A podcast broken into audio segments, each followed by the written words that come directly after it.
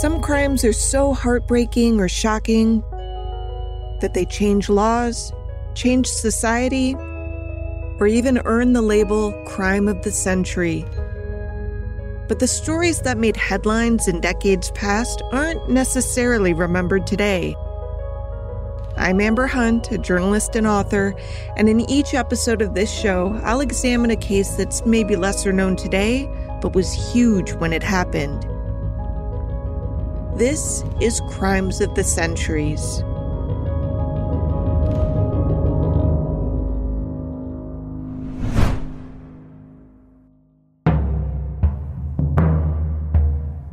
As Edward Earl walked toward his fate one cloudy October morning, he didn't seem the least bit rattled, which said a lot considering what that fate was.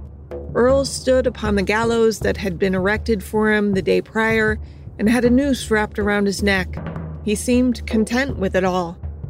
Usually in this era, a lever would have been pulled and the floor beneath Earl would have dropped away, but this setup was a little different. This was a yank. This is retired journalist Andrew Taylor, who researched this case for a piece in Adirondack Life.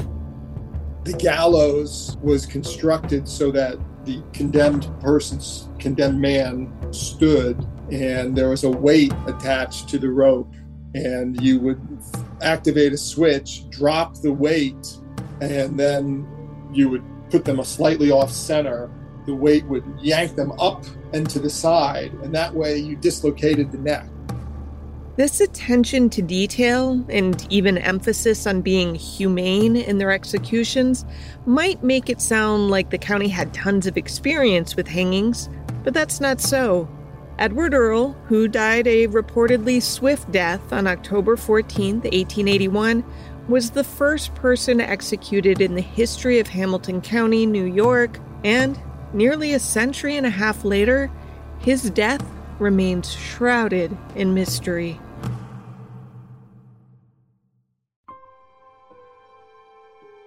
The name that appears on the list of executions in New York State is Edward Earl, maybe with an E at the end, but probably not, and that seems to jibe with the name the man went by as of his hanging.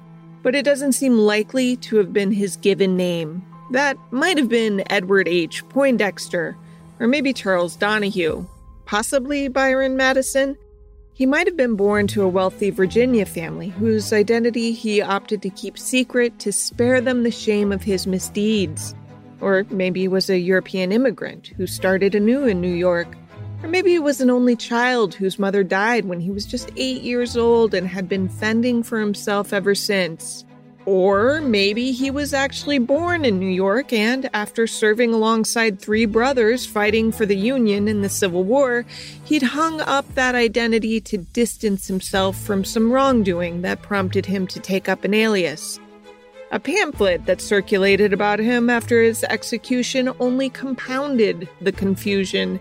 As Taylor said, the pamphlet reported that Earl had been born in 1840 and all this stuff about having affluent parents and his father serving in the on the rebel side in the Civil War and a variety of details which I'm not convinced are necessarily true.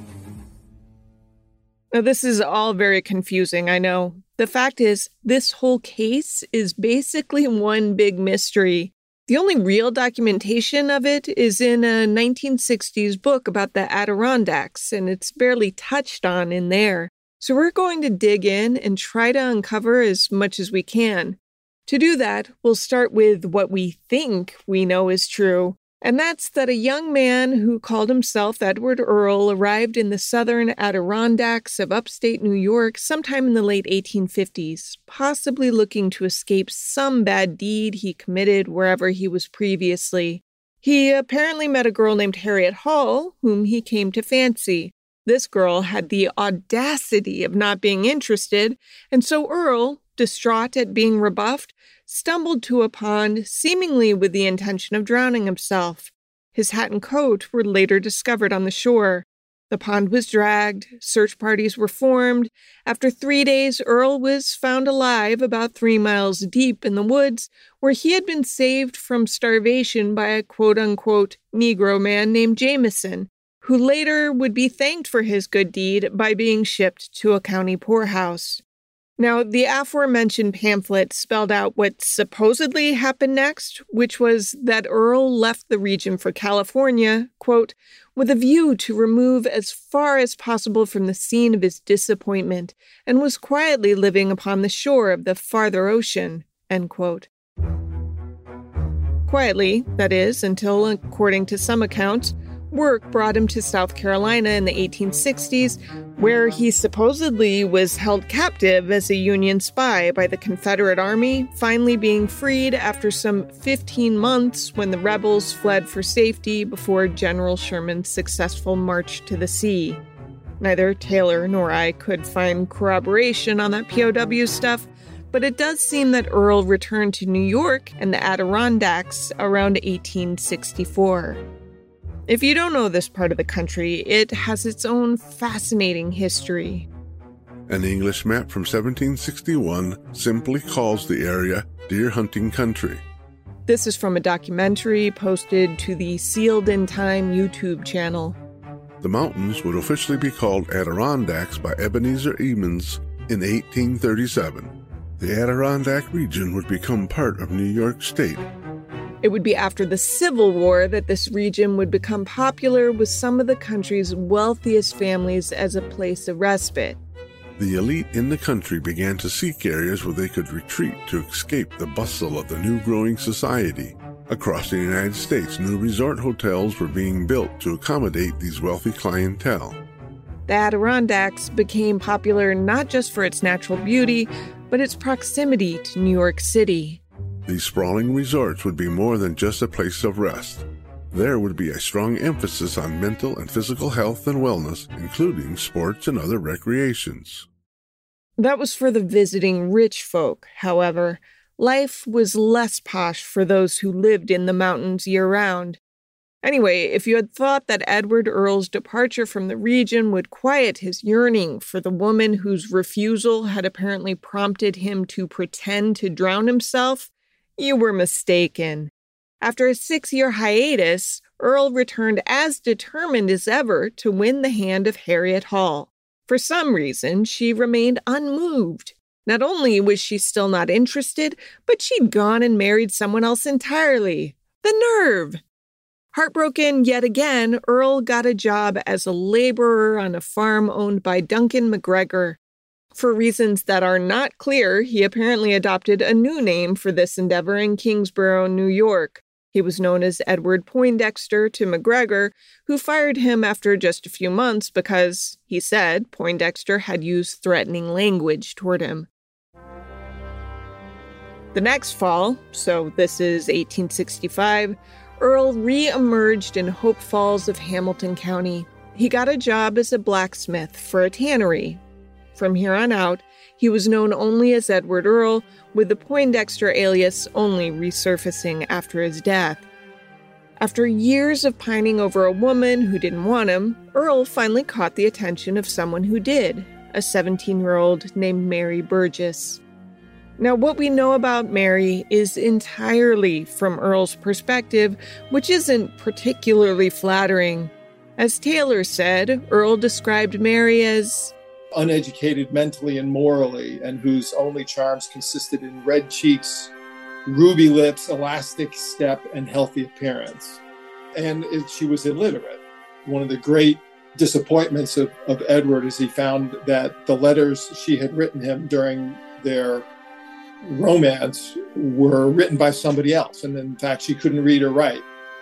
So, according to Earl, Mary was a pretty dum dum. While we don't know the veracity of much of Earl's claims about himself, we can deduce that he'd at least been educated. We know that by looking at the letters he wrote after his arrest that were later published in newspapers statewide.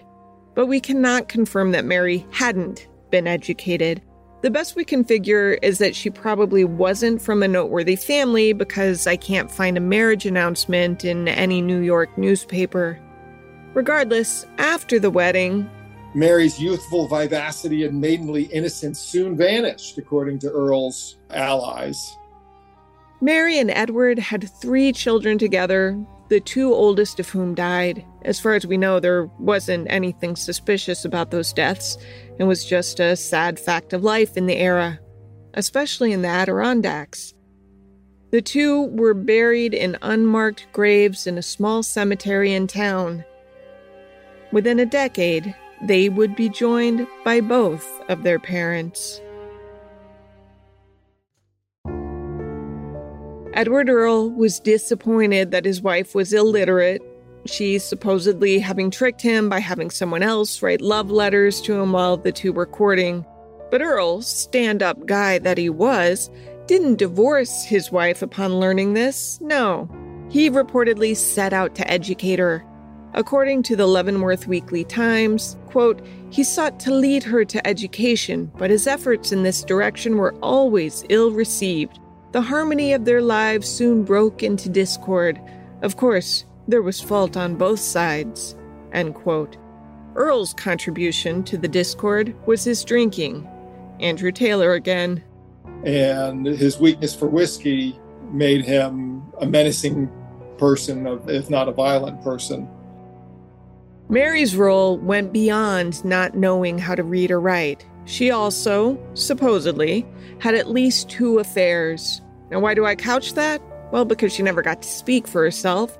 And I'm not sure I totally trust Edward. We don't even know if that's your real name, Earl, to tell us the truth after the fact. Still, his version of events is the only one we have to consider, especially since reporters at the time were happy to accept it as fact and failed to dig much deeper. So here's what he says ultimately happened. Mary had one affair with another illiterate, awful man, and Earl, not wanting to break up his family, forgave her for it. Because he's a kind and wonderful man, obviously. But Mary, she wasn't done. About nine years into the couple's marriage, long after their two oldest children had been laid to rest, they moved onto the property of a farmer named George Brown. I tried to locate him independently from Earl's accounting of things, but again, his name is George Brown. There were some 50 million people living in America, according to the 1880 census. And while that's 85% less than today's 332 million, it still makes it stupid hard to try and track down anyone with a name as generic as George Brown. Anyway, Edward Earl, Mary, and the couple's only surviving child, a daughter named June for the month in which she was born, moved to the Brown farm so they could work for the man. It was called keeping shanty. As best I can come up with is, is that they maintain the household. So Edward and his wife cook the meals, do the, you know, maintain George Brown's household for him.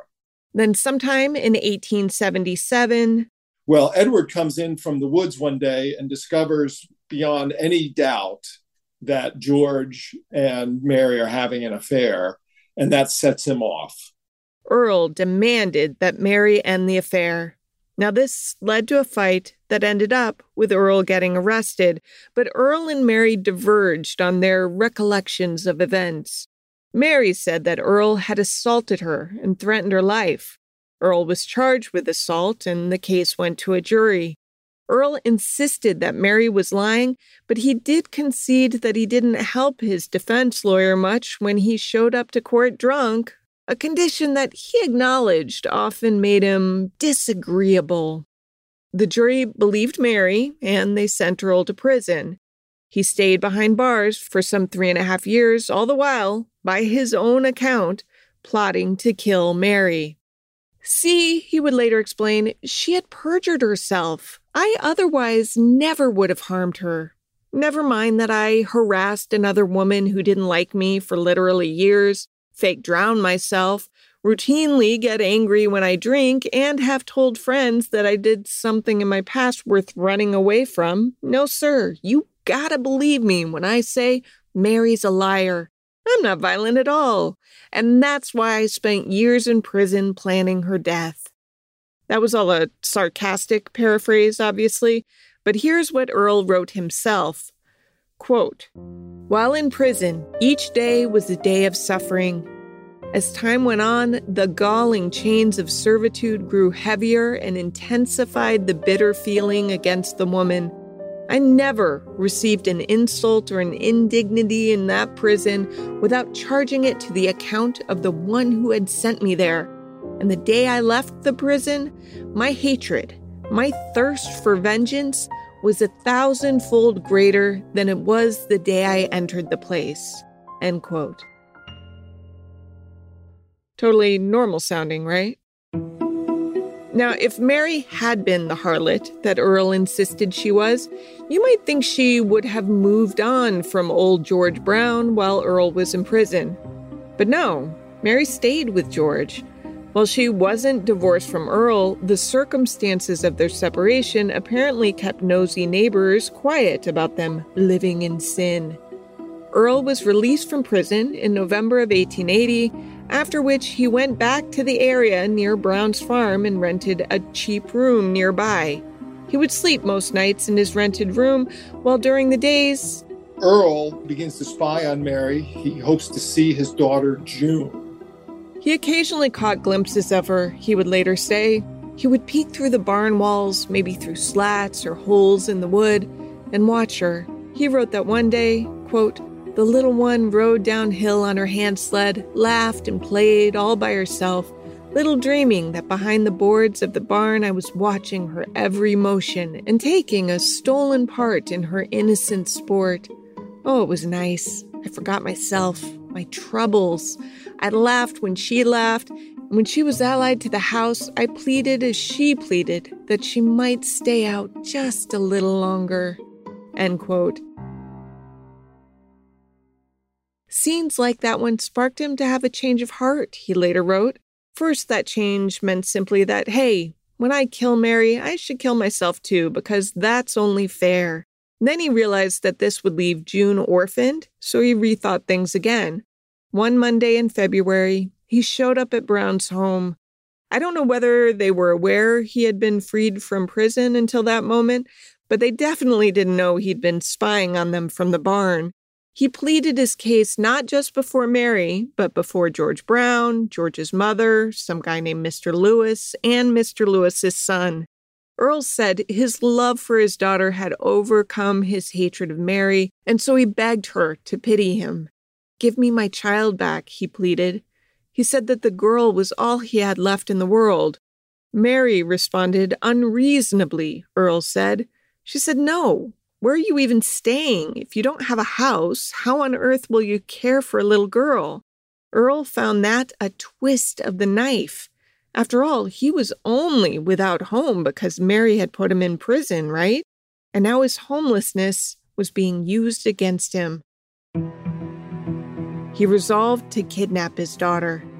On Wednesday night, he stole a tanning knife, as in an exceptionally sharp knife for fleshing hides, and hid in Brown's barn. Next day, the 17th, the woman came to the barn several times, Earl later wrote. Twice she was so near me I could have touched her with my hand. Once she carried away part of the straw in which I lay concealed. He said at that point he had no intention of hurting her. He listened as she chatted with her brother, who had come by the barn with her one time and left with some of her horses.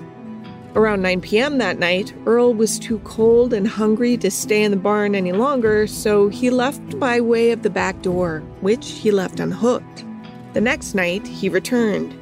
Things came to a head the following morning, which, to be clear, was day four of his stakeout. Day four. Anyway, this day, Mary seemed to sense something was amiss. Her steps slowed as she neared the barn. Earl wrote, quote, Her head was up, her eyes riveted on that barn. Her gaze seemed to penetrate the boards and see danger lurking on the other side. Her step showed timidity, her face fear. Every action, look, and gesture gave evidence of a suspicion that I was in that barn. End quote.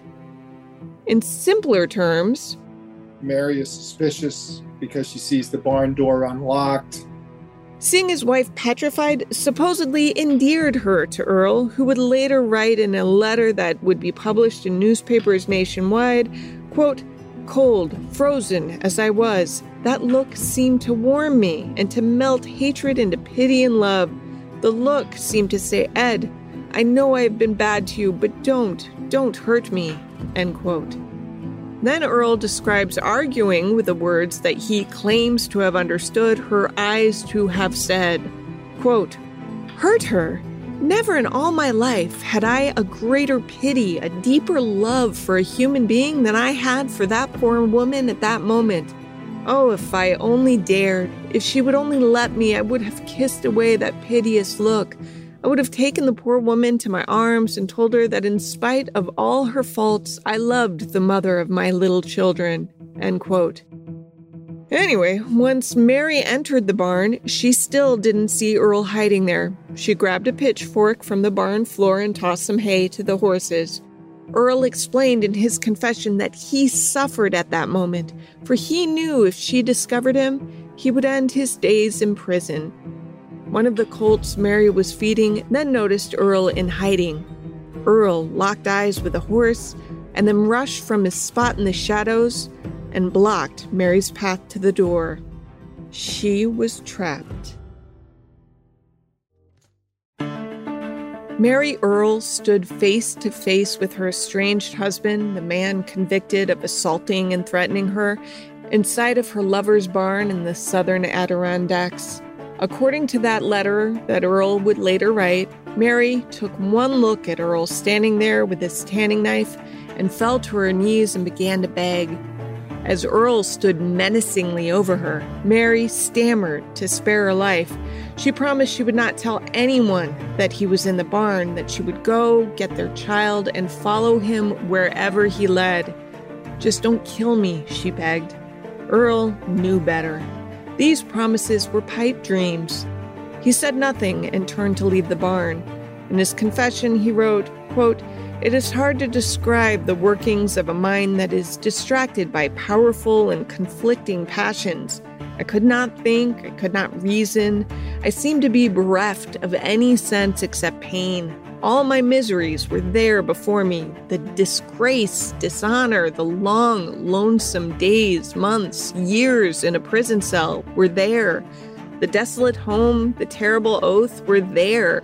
And there knelt the woman who had caused all my suffering, using the prayer that I, in my bitter anguish, had formed years before.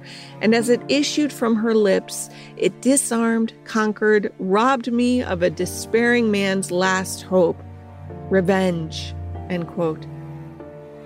He dropped the knife, walked out of the barn, and then stood beside it as Mary tried to wrap her head around what the hell had just happened.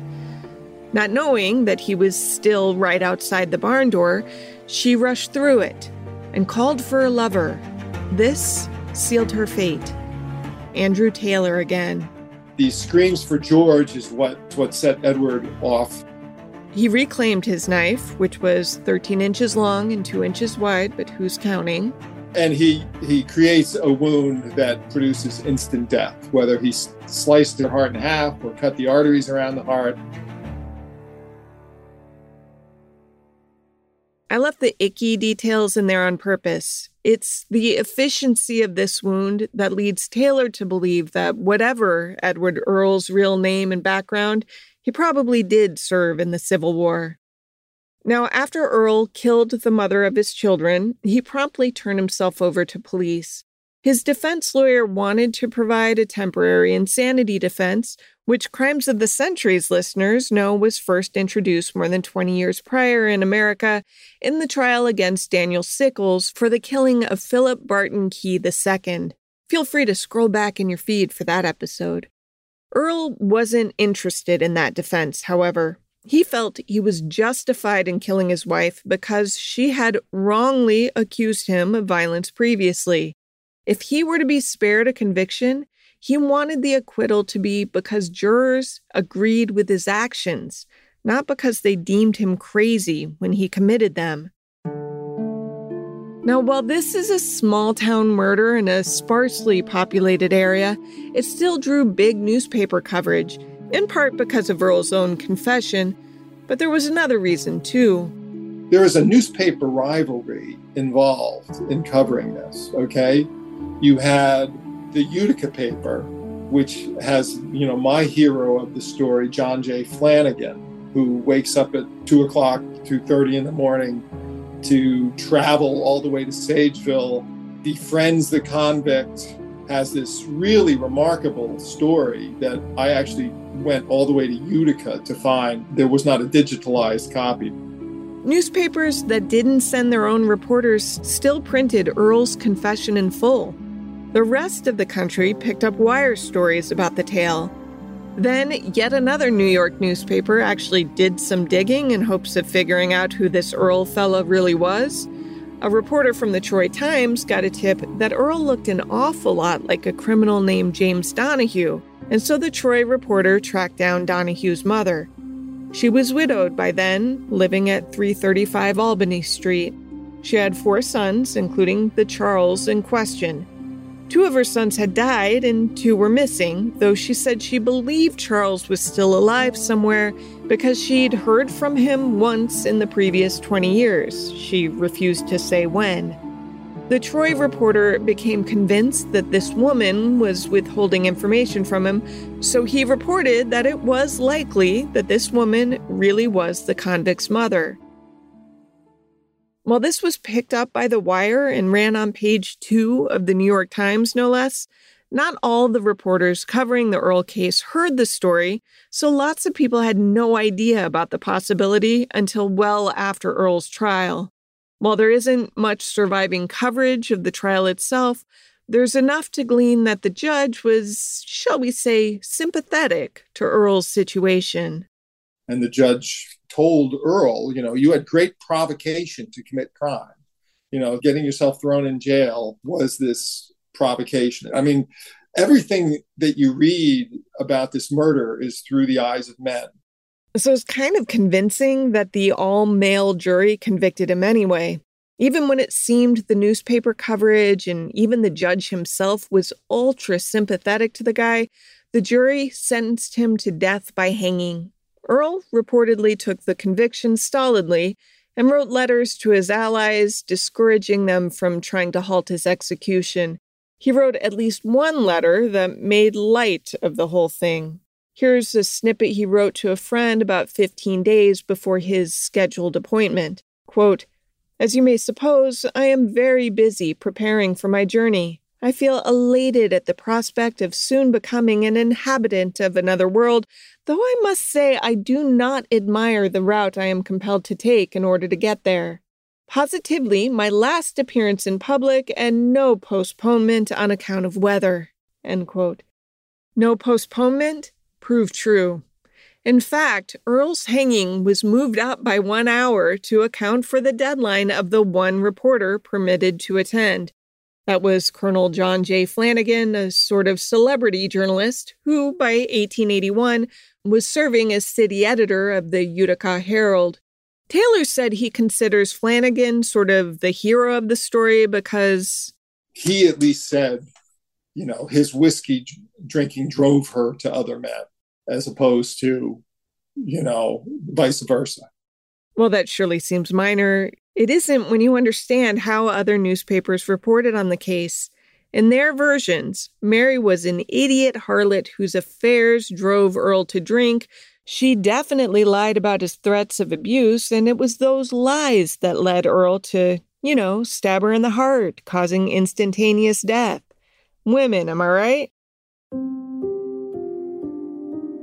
Anyway, the night before the hanging was more like New Year's Eve than the eve of Earl's execution. The newspaper men and the businessmen and a dozen others are all hanging out with them. There's no mention that they were drinking whiskey, but I, I, if I were writing a screenplay, I would put that in there. And then the next morning, something really remarkable happens. Earl realized his daughter June who, as far as we know, had been staying with George Brown or maternal relatives since her mother's death, would struggle in life as the daughter of a murderer dad and a murdered mother. The newspaper men, along with one of the sheriffs, one of the district attorneys, they urge Earl to sign June over to the district attorney because that way you can remove her from Hope Falls and all of the bad memories and bad history. And you can also give her a, you know, a leg up in the world. Earl's thoughts apparently stayed focused on his daughter up until his hanging. Right after Reverend Monroe offered a brief but very impressive and appropriate prayer, Earl was kneeling on one knee. And then there's this remarkable scene in which he, he rose and he says, I have one more thing to say. If any of you boys ever meet my little girl, please give her at least one kind word. It may do her good and it won't cost you anything. Sheriff, I am ready. Goodbye, all. And according to the newspaperman who was there, when Earl made his last touching plea to the boys to say a kind word to his little girl, sobs were heard all around and tears fell from the eyes of strong, hardy men who are seldom unnerved and affected. While we don't know precisely what happened to June immediately after her death, we know some things, like she changed her name from June to Jane, and at age 19 married a man surnamed Mason. The pair made headlines in Hope Falls as they sought to find a jailer who had been rumored to have been given a letter by Earl explaining where his daughter could locate the vast wealth he supposedly had left behind for her. Neither the letter nor the wealth ever surfaced.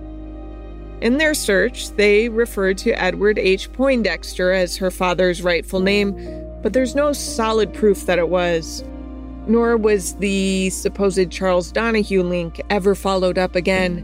The other alias I mentioned at the top of the episode, Byron Madison, is listed only in the pamphlet that circulated after Earl's execution, which may or may not have been published as a way to raise money for daughter June. In short, to this day, no one knows for sure who Edward Earl was, but they know an awful lot about what he did to become the first person ever executed in Hamilton County, New York.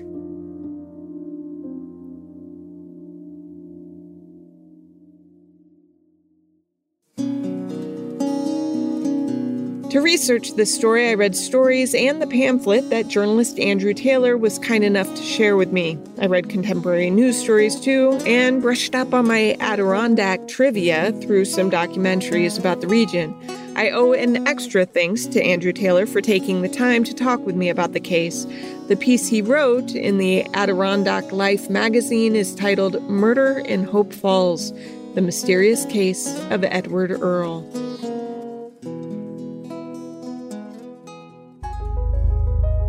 Crimes of the Centuries is a production of the Obsessed Network. To learn more about its shows, go to obsessednetwork.com.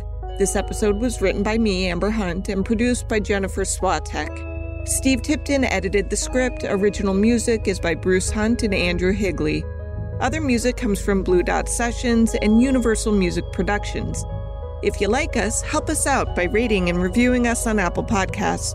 For more information or to recommend a case, go to centuriespod.com. On Instagram and Twitter, we're at centuriespod and check out our Crimes of the Centuries podcast Facebook page.